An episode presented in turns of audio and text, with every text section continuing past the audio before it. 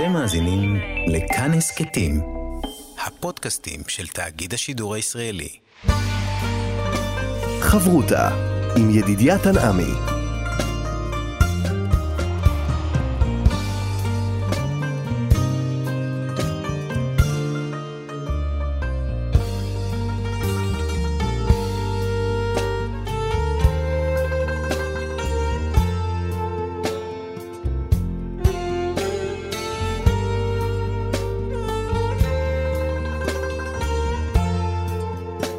שלום, כאן מורשת, חברותה, לימוד משותף עם רבנים ואנשי חינוך בנושא תנ"ך, הלכה ואמונה.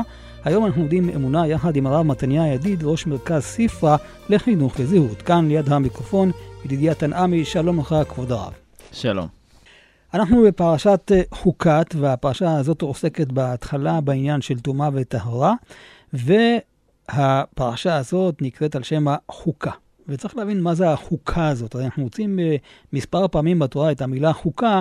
האם זה מזכיר לנו את החוקה של היום? ובכלל המילה חוק, נכון? חוקה וחוק, יש הבדל בין חוק לחוקה. אנחנו יודעים שהיום בלשון המדוברת יש ודאי הבדל, יש חוק ויש חוקה. למדינת ישראל כיום אין חוקה, אבל בוודאי שיש לה חוק. האם בתנ"ך יש הבדל בדבר הזה? אז דבר מעניין מאוד, וכבר בפתיחת הפרשה שלנו, וזה השם של הפרשה, זה הכותרת שלה, זה מה שמוביל אותה, זה באמת המילה, זאת חוקת התורה. לא סתם חוקה, אלא חוקת התורה. ולא חוקת הפרה, כמו שהאור החיים... לא חוקת הפרה, נכון, נכון מאוד, ויש הרבה חוקות בתורה, אבל פה זאת חוקת התורה. ואם נרצה ממש ללכת מילולית על המילה הזאת, אז לחוקה באמת יש שתי משמעויות חוקות. מאוד מאוד חשובות. דבר ראשון, במובן הפשוט, חוק, דין, מצווה. זאת אומרת, יש לה דין מסוים, מצווה מסוימת, חוק מסוים שאותו צריך לשמור. אבל אתה כבר הבנת מהשאלה שלך, רואים שזאת חוקת התורה, יש כאן משהו גדול יותר.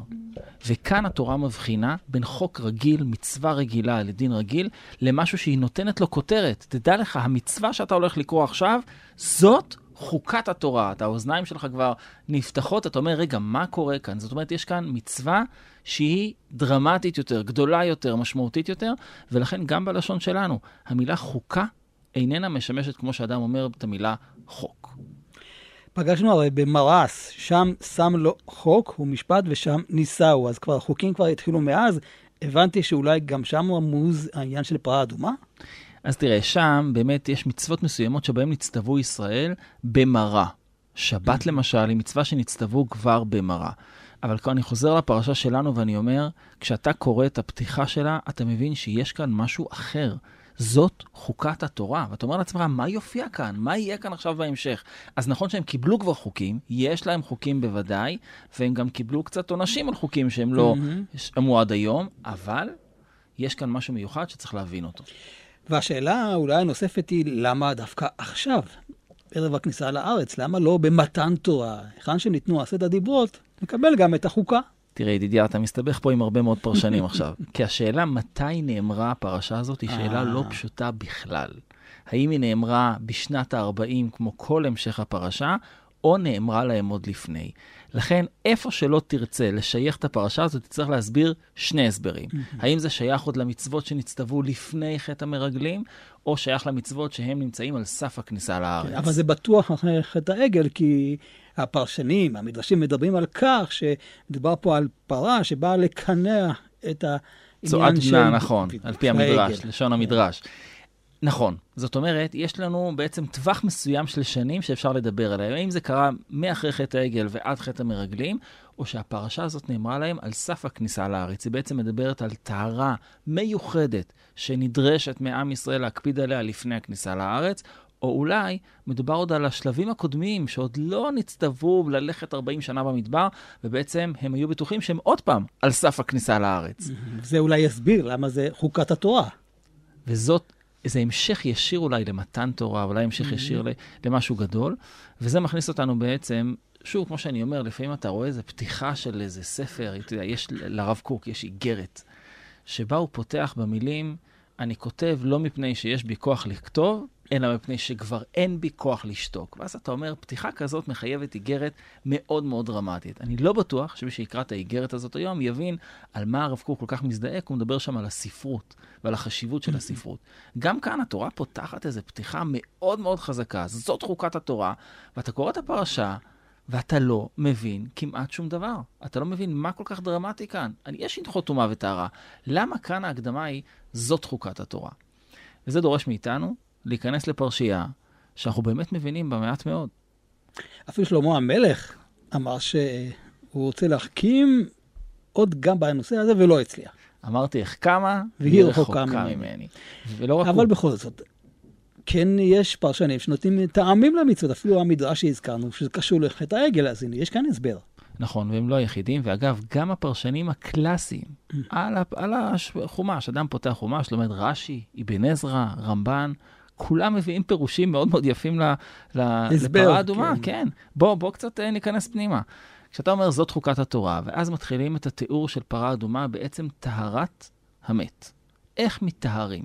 איך עוברים מטומאה מנוולת כל כך, וקשה כל כך, ועמוקה כל כך, לבין טהרה? איך עוברים מזה לזה? אז למשל רש"י, באחד השלבים, באחד התהליכים, כתוב עץ ארז ואזוב ושני תולעת. אלה האמצעים שצריך כדי להזות מידם את המים, מי החטאת מה שנקרא.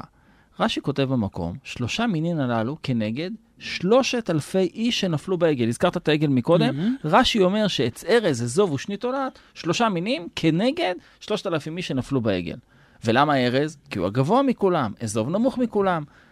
ואז אתה אומר לעצמך, רגע, שלמה המלך הרי אמר שהוא לא מבין, מה רש"י כותב כאן? מגלה לנו, כן. מגלה לנו. ואתה מגלה שבפרטים, בהפוך, הרבה פעמים אנחנו מבינים את הכלל. מצוות שבת. מי לא מבין את המשמעות של מצוות שבת? כולם מבינים. כולנו צריכים שבת. האם מישהו יכול להסביר לי בדיוק למה המלאכה המסוימת הזאת היא בורר בתוך הצלחת שלך בשבת? זאת הבעיה של חילול שבת? כנראה שרבים מאיתנו התקשו. בפרשת פרה אדומה, ההפך הוא הנכון. את הפרטים יש לנו הרבה מאוד הסברים עליהם. ואפילו הכלל של הפרה ועגל הכל. אבל עצם העניין של טומאה וטהרה הוא קשה מאוד. ואת זה אנחנו לא כך מבינים. אני רוצה להגיד לך, אגב, שאחד הקשיים בעניין של פרה אדומה לא קשור לא לפרטים ולא לכללים. אלא קשור לזה שיש כאן משהו שקורה יוצא דופן מכל הקורבנות שאנחנו מכירים. אנחנו יודעים שיש אבון חמור מאוד בחלק מהפעמים קראת להקריב קודשים בחוץ. מה קורה בפרה אדומה? בדיוק הפוך. בדיוק הפוך, החובה היא לעשות אותה בחוץ. וכאן גם גדולי ישראל וגם להבדיל אומות העולם מתקשר, רגע, אתם, יש לכם מקדש, אתם עושים בעבודות, אנחנו מבינים. אבל פתאום יש לכם קורבן אחד שהחובה היא להקריב אותו בחוץ, לעשות אותו בחוץ, איך זה יכול להיות? וזה אחד מהקשיים שקיימים בפרה אדומה ולא קיימים באף קורבן אחר. אני חשבתי להסביר אולי את הרעיון שיש כאן הבדל בעשייה של המצווה. כשאני עושה מצווה כמו שבת, כמו כיבוד אב ואם, זו מצווה שאני בעצם מבצע אותה, כן, בעצמי, ולכן אולי אני צריך איזה הסבר כדי לעשות אותה יותר טוב, או לדרבן את עצמי. אבל כאן בעניין של טומאה וטהרה, בעצם הפעולה היא לא נעשית על ידי. אני אולי לא מכין את המכשירים. אבל בסופו של דבר, מי שמתאר זה הקדוש ברוך הוא. אז למה צריך את ההסבר לזה? לא מספיק התוצאה, שזה העניין של התורה? ותראה כמה רבותינו חיפשו. נכון. כמה שלמה המלך ישב על זה. כמה רבותינו, מהפרשנים הראשונים על החומש, ועד הדור שלנו. זאת אומרת, אתה צודק שיש כאן משהו במצווה הזאת, שכולך נפעל. הרי מי שניתר, מה הוא עושה? מה תפקידו? מזים עליו, הוא עומד. כן. הוא עומד. זה נכון שיש לו תהליך הכנה, אבל הוא עומד ומזים עליו ביום השלישי, ביום השביעי, כן, אבן עזרא כותב שיש כאן סוד של שלישי ושביעי וכו' וכו'. אבל בסופו של דבר יש כאן תהליך באמת של טהרה משמיים, שאנחנו כבני אדם, בעצם הכהן הוא זה שמתיז עליו את מי החטאת, וכך הוא ניתר. חברותה עם ידידיה תנעמי. חבותה כאן במורשת, חבותה יחד עם הרב מתניה ידיד, אנחנו מתבוננים על הפרשה, והפרשה הזאת היא נקודת משבר מאוד גדולה, חטא מי מריבה, בגלל זה משה רבנו ואהרון לא נכנסים לארץ. והשאלה למה דווקא החטא הזה של לכאורה נראה שהוא לא חטא מאוד חמור, למה הוא זה ש... שבר את העניין. ואני חושב שזה אפילו יותר קשה. האם העם ידע שמשה אמור לדבר ולא להכות? האם לעם משנה איך הוא מקבל את המים? הרי הוא כבר רגיל שמכים בסלע. נכון. הרי בעבר משה יקע בסלע ויצא מים. בצור, כן. אז מה החטא חמור בין האמירה להכאה?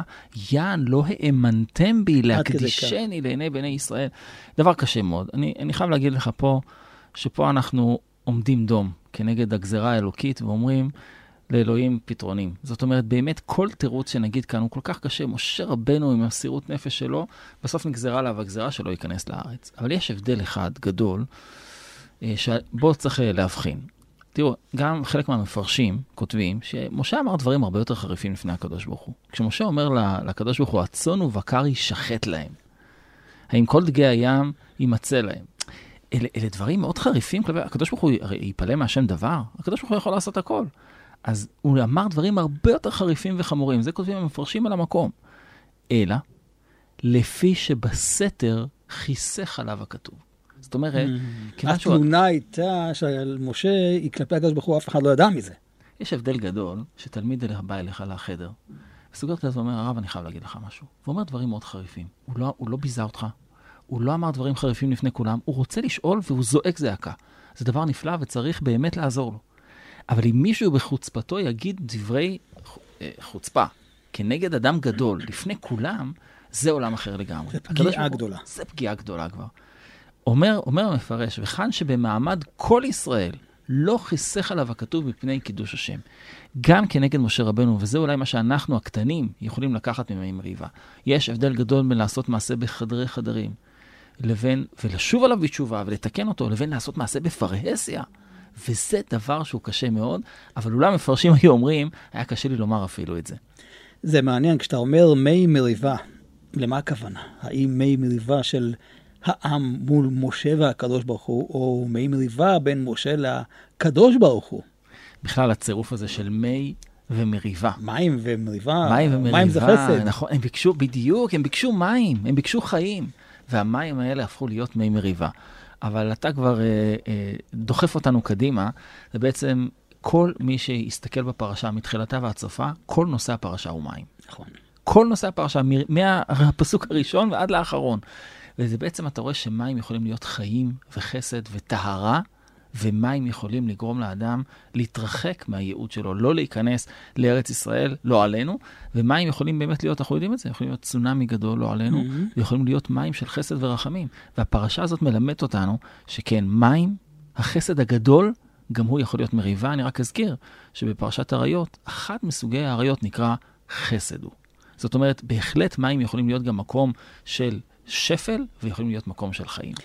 בואו ננסה להבין מה קרה לעם ישראל. ממש נמצאים רגע לפני הכניסה לארץ, אין להם עוד סבלנות, מה קרה? קצרה נפש העם בדרך, כן? ולא שמעו אל משה מקוצר רוח ומעבודה קשה. זה היה במצרים. זה היה במצרים, והנה הם רגע לפני הכניסה, אנחנו בשנת ה-40. גמרנו, אתם כבר רואים, אולי כבר מוחאים כפיים לנחיתה, אני לא יודע. הם כבר רואים את מה פה? הסיבה, אומרים המפרשים, היא פשוטה מאוד ומאוד אנושית, אבל יש בה גם עומק גדול. כחלק מהמסע הזה, הם צריכים לחזור עכשיו 7 מסעות אחורה. אדום לא נותן להם לעבור בגבולם, הם צריכים לסובב, והם חוזרים 7 מסעות. כשאתה רואה את היעד, ופתאום הקדוש ברוך הוא אומר לך, רגע, רגע, תחזור אחורה 7 מסעות. 7 עם המספר הסימבולי הזה. הם קוצרים, אז לאן זה הולך? האם באמת לא נכנסים עכשיו? לאן זה ילך? קצרה נפש העם בדרך. אגב, אני חייב להגיד שבקוצר רוח הזה של העם בדרך, הטיפול הוא מיידי. זאת אומרת, הסכנה בגבולות הארץ, שמישהו יקצר נפשו, היא חמורה וקשה, ולכן שם הטיפול הוא ממש מיידי. וצריך לזכור שאנחנו מדברים פה על הדור של כבר נכנס לארץ, זה לא דור יוצא מצרים, שהם מתו כבר בדרך, זה דור מחונך אחרת, הוא גדל על הניסים, והוא יודע שאם רוצים הקדוש ברוך הוא יכול לדאוג להם, אבל אולי הדבר קשור למיתת מרים? ובהחלט, העזיבה של אהרון, אחרי זה עזיבה של מרים, והם יודעים כרגע שאולי גם משה לא ייכנס לארץ, הרי כבר התנבאו על זה. הרי יש כבר נבואות שמשה לא ייכנס לארץ, הפחד, החשש, החזרה אחורה, היא בהחלט, כמו שאמרתי, אנושית מאוד. אתה מאבד מנהיגות וממילא אתה דואג. ואתה מתחיל לסובב את הראש אחורה. זו חלק מהבעיה בהחלט, המנהיגות, ואני חושב שזה גם אנחנו לומדים מהפרשה הזאת גם את דרכי ההתמודדות של המנהיגות עם דברים כאלה.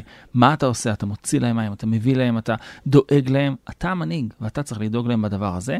ואני אומר שוב, הבקשה של המים דווקא, היא הבקשה הבסיסית ביותר. זה מצרך בסיסי, זה בסופו של דבר. הכי בסיסית. היא הכי בסיסית, ולכן אני חושב שזה חורז את כל הפרשה, מלמד אותנו משהו גם על הצרכים הבסיסיים של האדם, איך מבקשים, מתי זה חסר, וכיצד אנחנו מתמודדים עם החוסרים הללו. חברותה עם ידידיה תנעמי.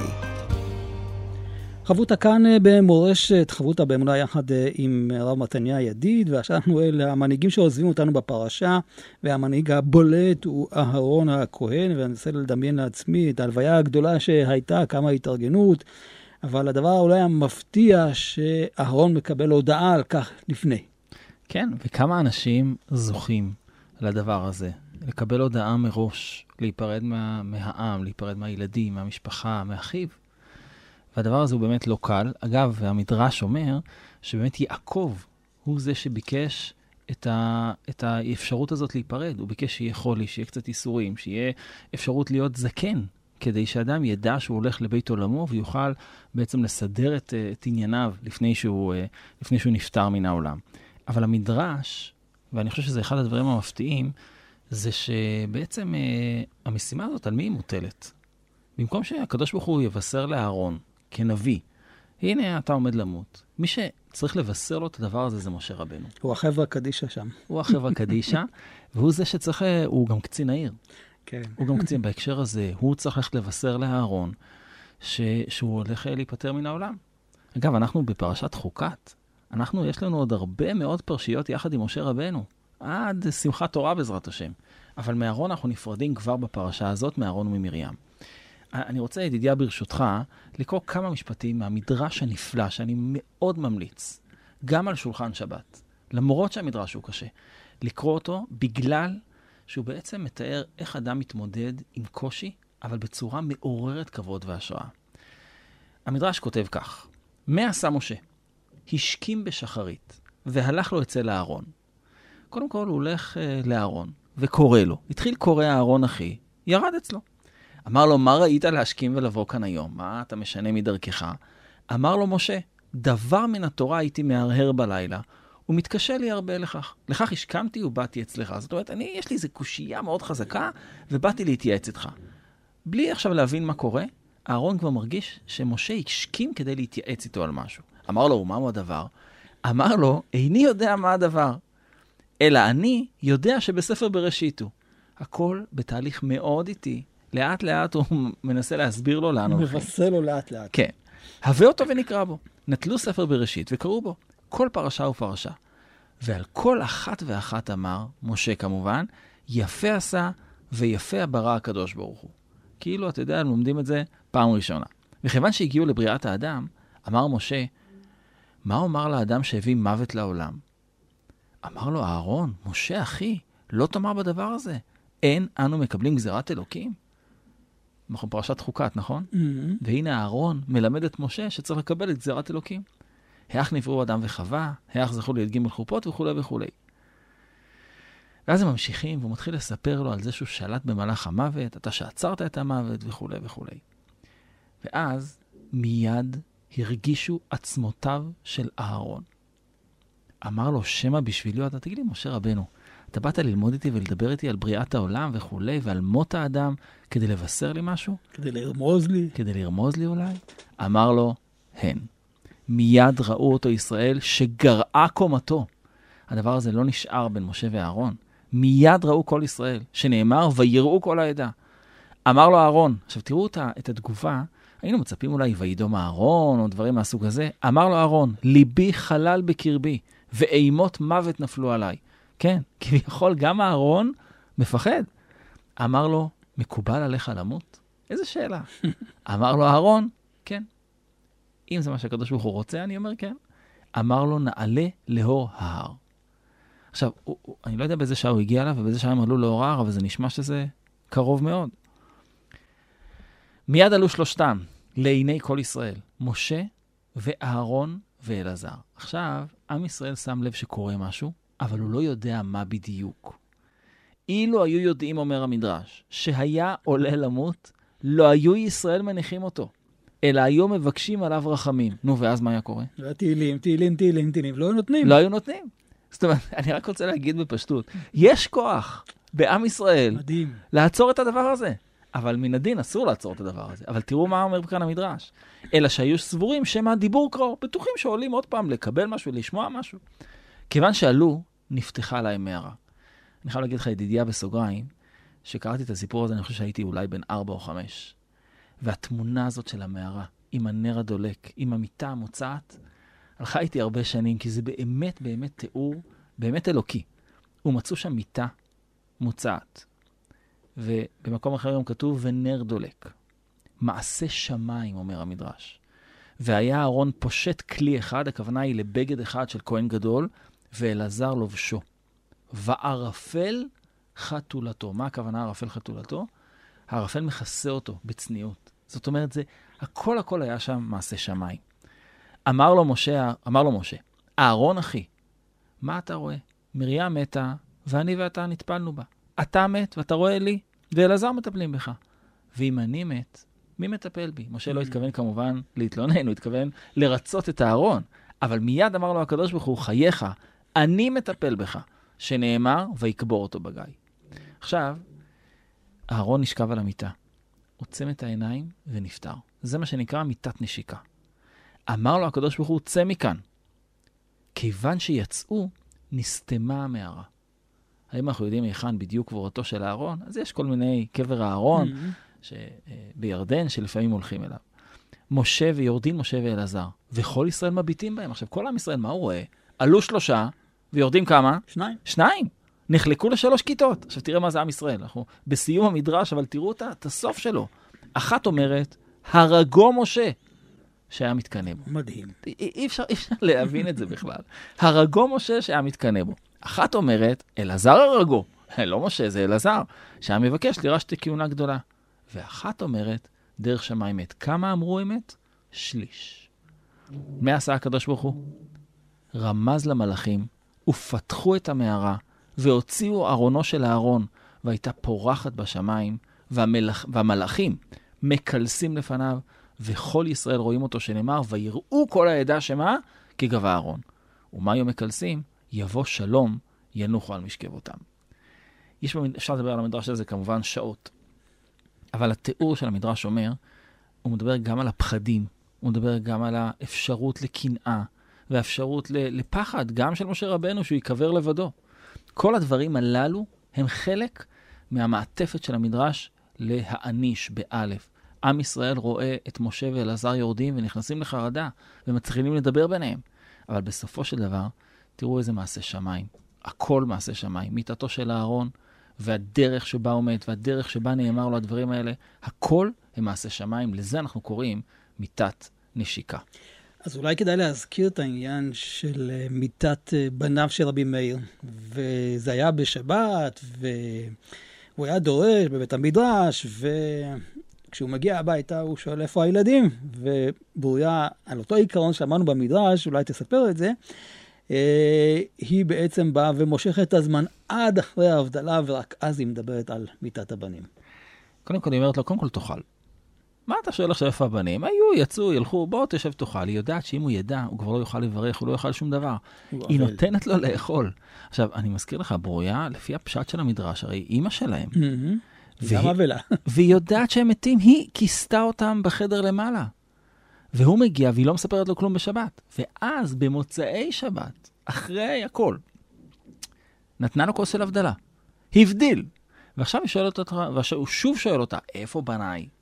והיא אומרת לו, הם באים, הם הולכים. ואז היא שואלת אותו, כמו שציינת, יש לי שאלה אחת לשאול אותך. בדיוק כמו שמשה עושה עם הארון. הוא רוצה שהוא יגיע לזה בעצמו, הוא יקבל את זה יותר נכון. ואז מה היא שואלת אותו? תגיד לי, אם מישהו נתן לי משהו לשמור עליו, והוא מבקש אותו בחזרה, אני צריכה להחזיר? הוא אומר, בוודאי. אם אתה אומר לי בוודאי, כך אומרת לו ברוריה, אז אני רוצה שתבוא איתי, להחזיר את הפיקדון. ואז היא מראה לו את הילדים. המדרש הזה הוא קשה, כי ברוריה נראית פה מאוד מאוד לכאורה, הכרת רוח, אבל בעצם היא יודעת איך רבי מאיר יכול לעמוד בדבר הזה. אני חושב שגם המדרש שראינו על משה ואהרון, וגם המדרש שהבאת על רבי מאיר ובוריה, בהחלט מלמדים אותנו איך להתמודד עם מצבים כל כך קשים בכזאת רגישות. ועכשיו הרב מתניה מנסה קצת לראות איך העם באמת מתמודד. אנחנו רואים כאן פסוק ממש מפורש, ויראו כל העדה כי גבה אהרון, ויבכו את אהרון 30 יום כל בית ישראל. דבר שלא מצאנו אצל מנהיגים אחרים, אפילו מרים שהייתה בפרשה, לא מצאנו את הביטוי הזה של אבל כזה גדול, למרות כשמרים הייתה מצורעת, אז חיכו 7 ימים. נכון, ושם הרי דרשנו כל כך יפה שלמה חיכו לה 7 ימים, כי היא חיכתה למשה כאשר השליחו אותו ליאור, ולכן חיכו לה. ואחד הדברים הבולטים בפרשה זה באמת ההבדל הזה בין 30 יום של הבכי על הארון, לבין ותם עוד שם מרים. וממשיכים הלאה מיד, אין להם מים, הם בוכים והכל. הדבר הזה, קודם כל, באמת דורש ביאור. מרים הייתה איתה מאחת המנהיגות, מרים הנביאה, הרי בזכותה, אפשר לומר, כמעט הכל קרה בזכותה, בזכר נשים צדקניות, בחלק משמעותי, זה היא. ואיך יכול להיות שהעם מתעלם מהדבר הזה? באמת, קודם כל, הדמות הזאת של מרים הנביאה היא דמות מאוד מיוחדת, החל ממצרים, דרך המדבר, אבל יש גם ביקורת, ואני רוצה לדבר רגע אחד על הביקורת הזאת, על ההבדל הזה בין הבכי של 30 יום לאהרון, לבין ההתעלמות כמעט ממותה של מרים הנביאה. אז קודם כל, אני רוצה להגיד לך משהו מעניין. בסדר עולם, סדר עולם זה מדרש שבא לתת לנו את סדר הזמנים של האירועים השונים בתנ"ך. גם מותם ולידתם של צדיקים מופיעים שם. מתי מרים נפטרה? תאריך מאוד מאוד מעניין. י' בניסן זה תאריך דרמטי מאוד. כניסה לארץ. זה א' הכניסה לארץ, ב' גם במצרים. נכון. גם במצרים. הקשירה, מקחו בעשור, י' היה, אנחנו יודעים, בשבת. כל הדברים הללו, זה שבת הגדול בעצם, י' בניסן. וכל הדברים הללו בעצם מתנקזים למותה של מרים בשנת ה-40, על פי סדר עולם, בי' בניסן, זה גם לא המקום היחיד שזה מופיע. דבר נוסף, אם נרצה באמת להבין, לעומק מה קרה במותה של מרים, אתה תמיד צריך לראות את ההקשר. מותה של מרים מופיעה אחרי פרה אדומה. וההקשר הוא לא ברור מה הקשר בין פרה אדומה לבין מותה של מרים. אז המדרש כותב מפורסם, למה נסמכה פרשת מיתת מרים לפרה אדומה? לומר לך, מה קורבנות מחפרים? אף מיתת צדיקים מחפרת. ואתה שואל את עצמך עכשיו, על מה הכפרה? סוף סוף אין פה עונש בתחילת הפרשה, אין פה חטא. על מה צריך לחפר? למה מרים עכשיו צריכה למות כדי לחפר על משהו? אז אני רוצה להגיד שרבותינו, ובטח רבותינו שאנחנו קוראים אותם הרבה, למשל אור החיים. אור החיים הקדוש, רבי חיים בן אתר, בפירושו בכמה וכמה מקומות. נותן ביקורת, נותן אפילו קצת מוסר, אני חושב כפירושו לתורה, אבל לא רק כפירושו לתורה, הוא מתכוון גם לדורות שלנו. כשהוא נותן ביקורת, אז הוא רוצה שהקורא והלומד יבין מה קרה שם, כדי שהיום יעשה את זה נכון. מה הביקורת כאן? אז תראה, הוא כותב ככה, במילים האלה, להגדיל מעלת מרים עליה השלום. זאת אומרת, נכתב מותה בתורה, בין פרה אדומה לבין שאר הפרשה, למה? להגדיל מעלת מרים, שהגם שכל העדה היו צדיקים, לא עמד זכות כל העדה למים. וואו. זאת אומרת, מרים בצד אחד, כל העדה כולם בצד שני, היא מכריעה. בזכותה היה מים, ועכשיו כשהיא נעלמת, אין מים. זה דבר שהוא מדהים. מעתה כותב אור החיים הקדוש, ואני אומר את זה לולא הוא היה כותב, היה קשה לנו לומר דבר כזה. יש מקום לחשוד בישראל, שלא היו אז באותו מצב כשרים. זאת אומרת, כשאתה לומד, קורא את זה, ואתה מבין שכשמתה מרים אין מים, זה לא, משהו פה לא קורה נכון. לא סתם. וזה לך האות. איך אני יודע שהם לא היו כל כך צדיקים, אומר אור החיים? ואני אומר שוב, אני אומר את זה רק בשמו. שלא גמלו חסד עם הנביאה. כשאתה הדגשת מקודם את 30 יום על הארון, הפער הזה הוא כל כך, הרי כתוב שמי שלא מתאמץ בהספדו של צדיק, הוא נידון בשמיים על זה. זה להספיד צדיק זה דבר גדול. לזה קדם והודיעך, כי כל העדה צדיקים אשר בשם ישראל יתכנו, ותם שלא גמלו חסד, בסמוך, ותמת שם כרמירה, וכולי, ממשיך כדאי לראות את אור החיים בפנים.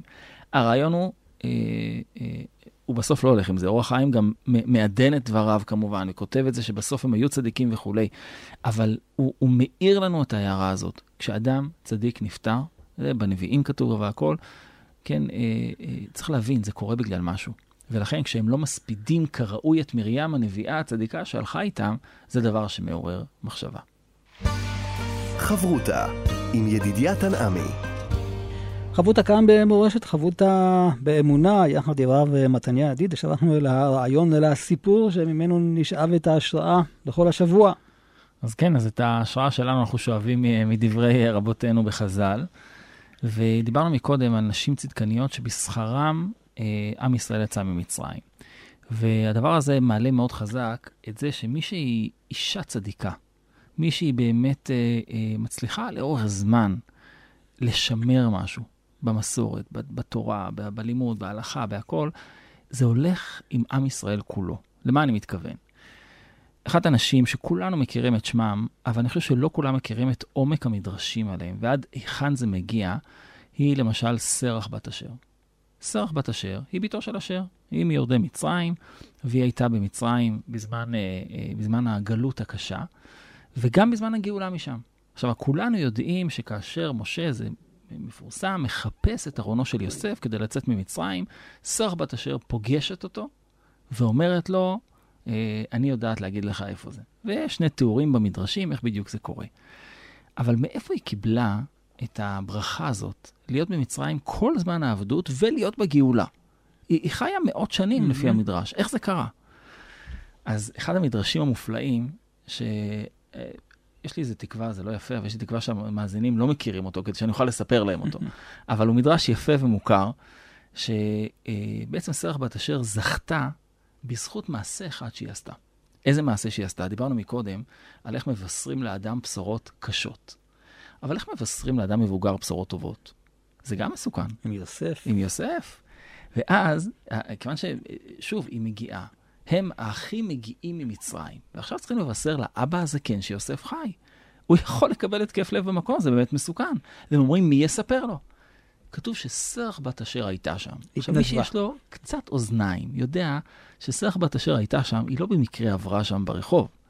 היא הייתה שם כי היא יודעת שהיא צריכה להיות שם. היא הייתה ילדה. לפי חלק מהמדרשים, ילדה בת 7. והיא הולכת עם הכינור, עם הנבל שלה, והאחים אומרים לה, את תלכי לספר לאבא שיוסף חי. ואתה יודע שזה הרבה ציורים, ואני זוכר ציור אחד במדרשים שכותב שהייתה שרה לו שיר.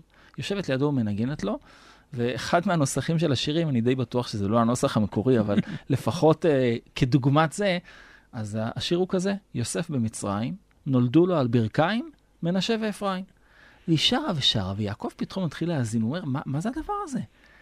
ואז המדרש מסיים, אחרי כל היופי של התיאור והכל, הוא אומר לה, את, שזכית להוציא אותי ממוות לחיים, מחושך לאור, את תזכי, לימים ארוכים או לשנים ארוכות, הוא מברך אותה בעצם שלא ישלוט במלאך המוות. ואגב, במדרש באמת מופיע שאחד מאותם 10 הצדיקים שנכנסו לגן עדן בחייהם, אחת מהם ממי, סרח בת אשר, וזה בזכות ברכת יעקב. אבל אם אנחנו חושבים שזה נגמר שם, לכן אמרתי, מי ששומרת סוד, מי שיודעת לספר סוד, יש לה הרבה מאוד תפקידים במהלך ההיסטוריה. אם זה מתחיל אצל יוסף וסיפורו ליעקב, ואם זה ממשיך גם כן יוסף אצל משה, ואז מופיע בתנ"ך, בשמואל ב' בפרק כ'. סיפור מאוד מאוד ככה נראה שולי, עם 7 בן בכרי, שהוא בעצם היה מורד במלכות, ורצו להרוג אותו, ויואב מגיע ואומר, אם אתה מורד בדוד המלך, אני בא והורג אותך. ובאמת הוא בורח לאחת הערים, ומתחבא שם. ואז פתאום יואב מגיע לעיר, ובעצם אומר, אני אחריב את כל העיר הזאת, אם לא תביאו לי את 7 בן בכרי. אבל זה לא מה שהוא אומר, הוא בא להילחם. ואז אישה חכמה. וכשאתה קורא את האישה חכמה, אתה מבין שיש כאן איזה סיפור. לא סתם התנ"ך כותב אישה חכמה. ותקרא אישה חכמה מן העיר, שמעו, אמרו נא אל יואב, קרב עדנה ועד אברה אליך. צריך תעוזה בשביל הדבר הזה. ואז היא אומרת לו, אנוכי משלומי אמוני ישראל. מה זה אנוכי שלומי אמוני ישראל? אומר המדרש, אני הוא שהשלמתי ל70 בירידה למצרים. אתה יודע מי אני? אני ביתו של אשר השבט, האב. ואז באמת היא מצילה את כל העיר בחוכמתה. באחד המקומות ראיתי שמישהו קורא לה שומרת סוד הגאולה. זאת אומרת, אישה צדיקה כזאת, שיודעת להיות בדיוק במקומות הנכונים ברגע הנכון. לסייע, לעזור ליעקב אבינו, למשה רבנו, לדוד המלך, עם מי עוד אפשר להיות. זה נקרא שומרת סוד הגאולה. ואגב, המדרש מתחיל, איך המדרש המצרים מתחיל? בואו ראה, כמה חביבות מצוות על ישראל. משה רבנו, סרח בת אשר, הם אלה שאוספים מצוות ושומרים על סוד הגאולה. הרב מתניה ידיד, תודה רבה לך. תודה. כאן ידידיה תנעמי, אנחנו נשוב וניפגש בחברות הבאה בעזרת השם. ניתן להאזין לתוכנית הסדרות באתר כאן מורשת ובשאר יישומי ההסכתים. אתם מאזינים לכאן הסכתים, הפודקאסטים של תאגיד השידור הישראלי.